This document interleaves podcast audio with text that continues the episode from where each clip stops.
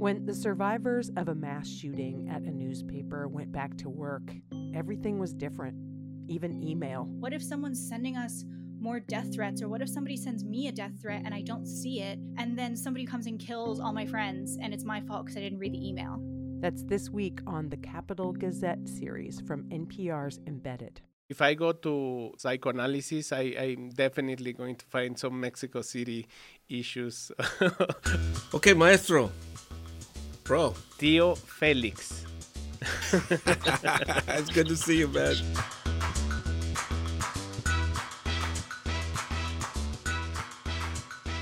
Camilo Lara, welcome to Alt Latino. From NPR Music, this is Alt Latino. I'm Felix Contreras. Okay, so we got a lot of stuff to talk about, bro. I mean, you're you're a busy man. You're always a busy. You're always a, you're always a busy man. Um, the first thing we want to talk about is is the new record, man. We can hear Mexico through your eyes and ears. I hear bits of the brass horns from banda mixed in with uh, a different rhythm. I mean, there's there it really is a sonic adventure through Mexico, but through your ears, and it's all it's like a pastiche. It's all put together in different layers and different references. That's why I refer to it as a high watermark because all the musical experiences that you've shared with us so far, you could hear it all in this record, but this one's different. This one's very different to me, to my ears. It has to do with the subject. The, the album is called Distrito Federal and it's kind of a, a tale of my Distrito Federal. Um, and it's a story about how how the city, especially this city, destroy itself and construct itself. That the city that I was born in um, doesn't longer exist. I mean, it doesn't even it's called the same name. Like it's now is CDMX, uh, which I refuse to call it by that name because for me it's Me- uh, Distrito Federal.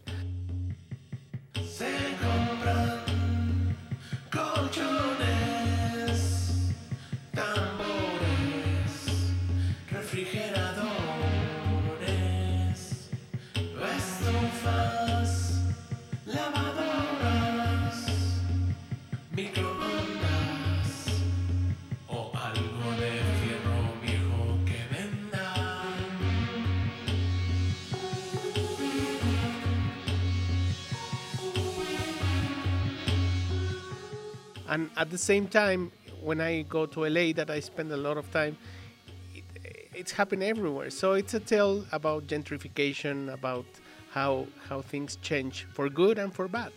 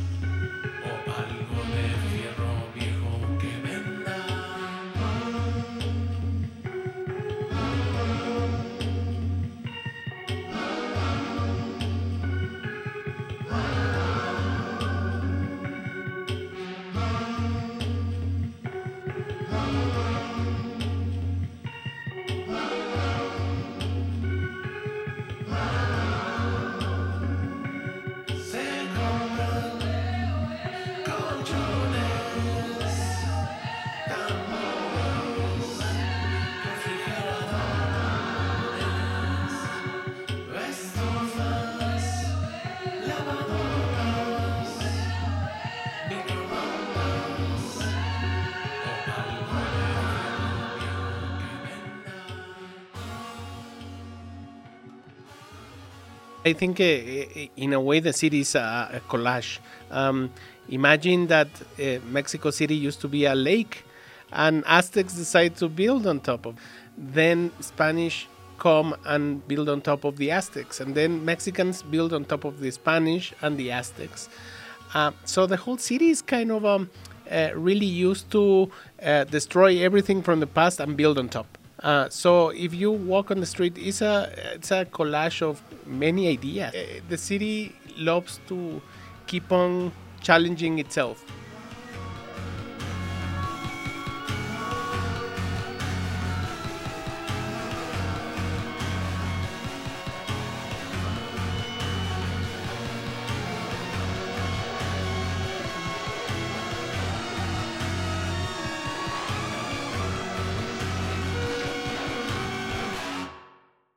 I grew up listening to Mexican music and um, eh, but not on my on my house. On my house, I used I used to listening to either the Beatles by my parents or um, the Smiths and Bauhaus by my brothers. My two brothers are musicians, um, and one of them, uh, his first band was with Saul from Caifanes, um, and they rehearsed on uh, my parents' house.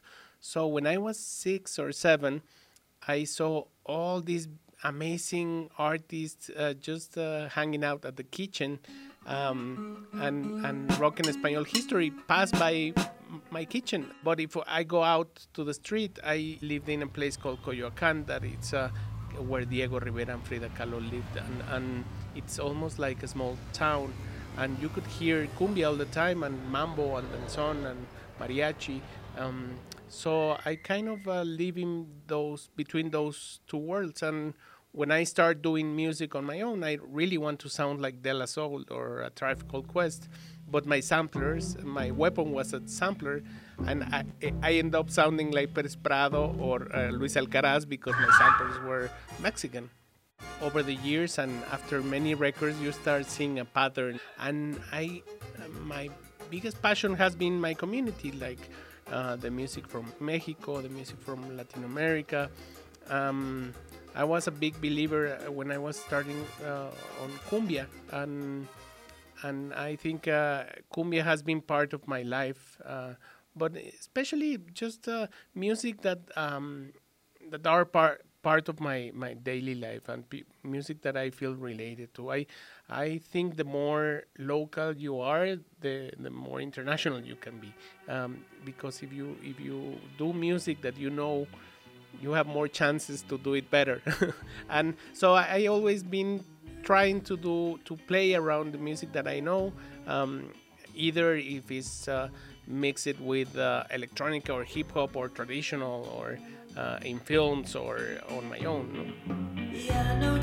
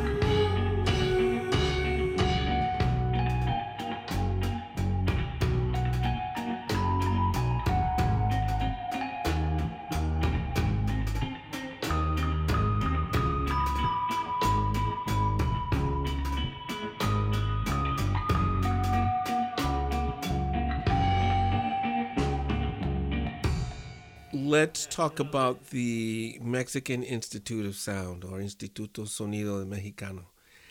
How many people are in this institute? and where are your headquarters and do you guys wear lab coats what's happening with the mexican institute of sound uh, sadly it's just me i wish to have a big quorum but uh, not at all when i was working on the record label all my friends go and party all night and they every time i had to leave at midnight or something they told me oh you're such a bureaucrat so when i choose my battle name as musician i was like which is the most bureaucratic name I could find. So I found the Mexican Institute of Sound. That sounds like a big institution uh, with tons of people working with a suit, and it was just me, sadly.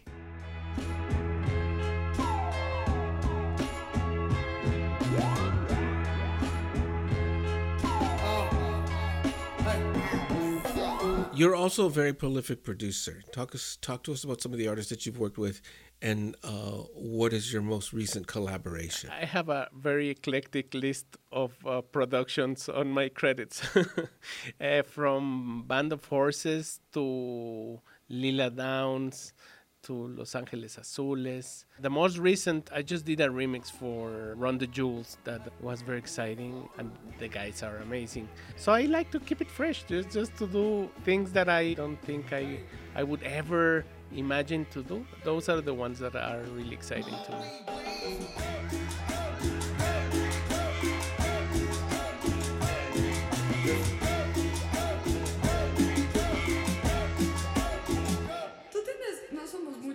Looking for M's like I lost a friend. Jump out of my bed like where that bread. You go hold the egg. Wait to bring a check. When we talk, we Kalashnikov. Keep us in your thoughts. Fully dressed at the crack of dawn.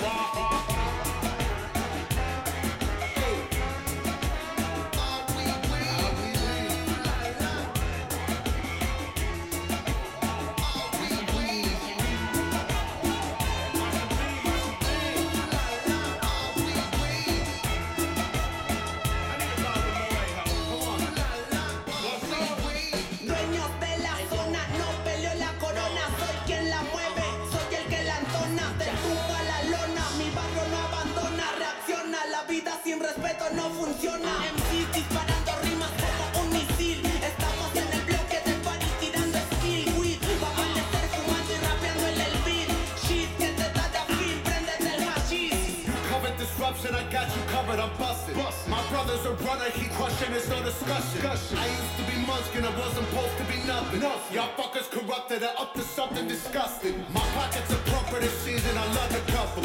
I'm afraid of nothing but nothing, this ain't it something. No more there's a dumping, a point and click at your pumpkin. You'll suffer disruption, so push your kids in the oven. Fuck a king or queen and all of they lost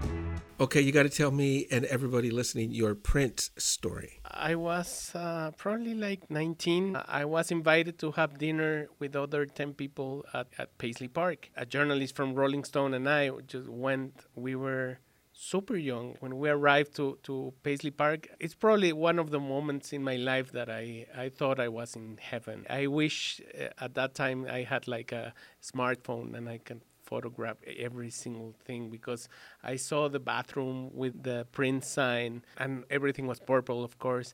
And when we sit to have dinner, they serve some champagne.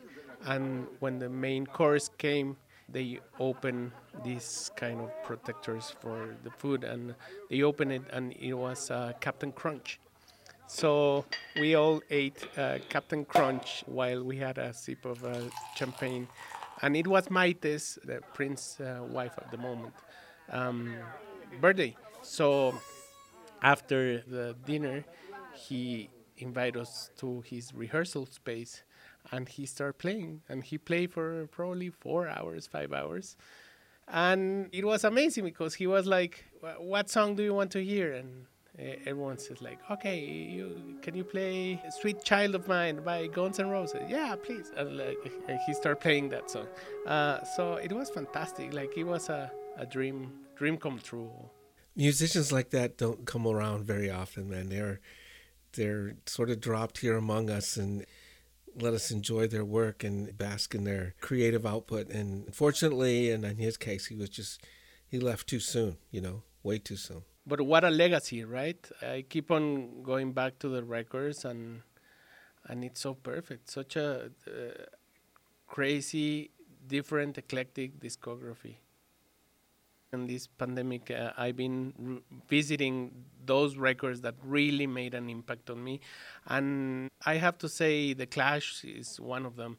Talking Heads, uh, Bob Marley, of course, they all have in common that they they were kind of a rebel in their own way. Um, they tried to incorporate other rhythms, and those were probably the most uh, seminal records to me, like the the ones or Maldita Vecindad. That they they they were in love with their own culture, but at the same time they they loved the violent femmes, and so they started doing music like that. That, that was kind of punk rock, but very Mexican. Uh, so I guess uh, all those artists really made me think I was not a misfit on my own, and, there were other misfits outside that could be friends of mine through music. You mentioned Marc Ribot, a guitar player, uh, John Zorn, horn player, saxophone player, with very eclectic careers. Like who else is part of your musical palette? Think people that you that inspire you or that have influenced you in your work? Because I would put you in that category as well as like sonic pioneers, sonic adventurers. I love the Beastie Boys and everything that represents. I that's probably the, the music that I was listening when I was growing up and completely changed my point of view on how to do music and how can you apply different rhythms and record digging and I love those guys. Also for me Perez Prado is one of my top artists. I have Perez Prado and Prince in the same bucket. Not because they are similar, because they were genius both and they invented something and it's very as well as James Brown, they completely have create their own universe and it's very difficult to replicate that. That that was a flavor and it's gonna stay there forever. So I like those artists uh, that have a personality and, and they invented a, a micro universe and you can live on that and it's almost like Frank Zappa. Once you go there, you can uh, spend the rest of your life just exploring their sounds. There is a through line, I think, if depending on your perspective and, and what you're used to. But I think there's an arc. There's a through line that connects people like Perez Prado, the Cuban band leader who was a popular mambo performer in the 50s and the 60s in Mexico, who you mentioned, uh, Prince, and then like musicians you have mentioned before that have influenced you, Esquivel, the Mexican composer and band leader. There's an arc that connects all of that. It's a reflection of musicians who follow their own path, who are distinct and bringing in all of their influences, and then creating a sound that is is unlike anything that came before. You're absolutely right because with Esquivel, for example, when I was five or six, I bought his first record called Burbujas, which was a child's show about these kind of uh, characters, kind of Teletubbish, and the music was so crazy with uh, Moogs and synthesizers and crazy instruments. And it was probably my favorite record when I was growing up, next to The Queen is Dead from the Smiths. But later in life, I discovered that the same guy that did that record did these fantastic uh, orchestra recordings that were super ahead of their time and used uh, different instruments and play with stereo do a lot of experimentation and doesn't matter if it was child's music or music uh, to try your stereo sound system his music lived through that. And it's crazy to think that uh, music can be so powerful that it doesn't matter if he was doing music for kids or for old people it was uh, as powerful and unique no His mid career music was used during the quote unquote hi fi era when stereo systems were being introduced to, uh, to homes. And they did crazy stuff like put sounds in one speaker and then another speaker and separate them. And like you said, instrumentation, xylophones, uh, orchestras, electronics. His records then eventually became uh, like rediscovered in a way by by people who were just like catching up to his genius. Yes, I had a chance to spend a lot of time with Esquivel on his uh, last days. Really? Yes, he became a good friend. Once I was in a bar uh, and I was telling someone I was doing an article on Esquivel, and a guy tapped on my back uh, and said, like, did you say Esquivel? I was, yeah. I'm meeting him tomorrow. and turned out uh, to be a guy, uh, Brother Cleve from Combustible Edison, a band from that time. And he took me to meet Esquivel, and we, I started going every weekend. We became great friends, and he was uh, so magical and such a character. He he slept by day because uh, he spent a lot of time in Vegas doing night shows. That his his sleeping cycle just uh, got the other way around. So he woke up at six or seven by night and start writing uh, music. Uh, beautiful character. Wow, I didn't know that. Wow, what a treat, man! What a treat. Certainly, uh, he was certainly a a Mexican hero in terms of music, man. What a treat that you got a chance to meet him.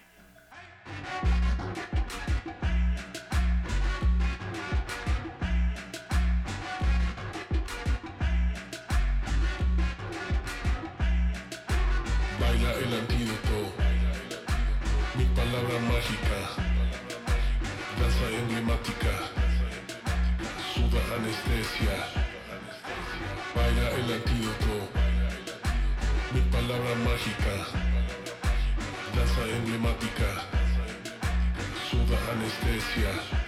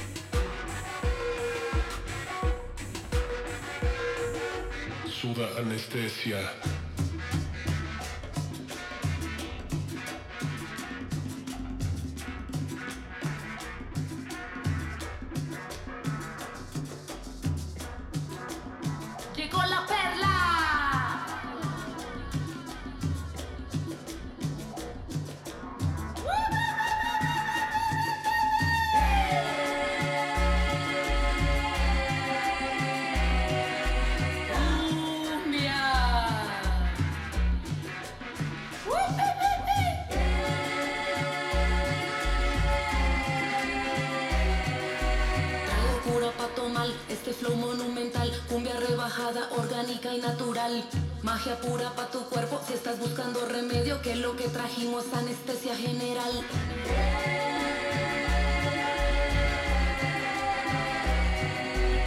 No puedes parar, déjate llevar, los miedos se salen, tú quedas acá, las piernas temblando de tanto bailar, mítico sonido que te va a curar.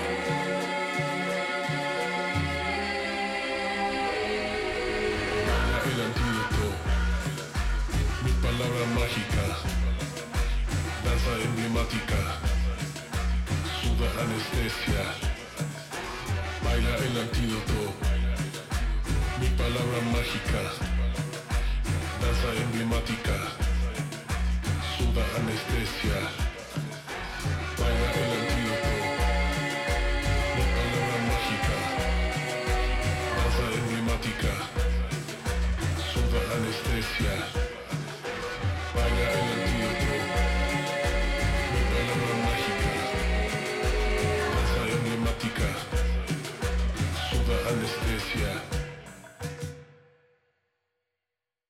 What is your assessment of the Latin alternative scene now? I don't even know if you can call it an alternative scene anymore because there's hip hop, there's all these other different things. What is your assessment of the legacy of alternative right now?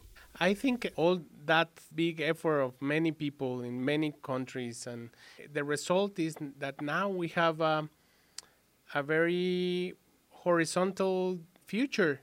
I think with the change of the way people is consuming music, it helps to not be Anglo centralized. And I think uh, the, the future of pop is not necessarily is coming from the usual suspects like uh, London or Los Angeles or New York. Um, the future of pop is coming from Korea or Lagos or Bogota or Cali. I think the, the first wave of that uh, was reggaeton, but there's a sort of middle class right behind it that is very interesting, and there are a lot of uh, great, amazing talents that are coming from alternative capitals.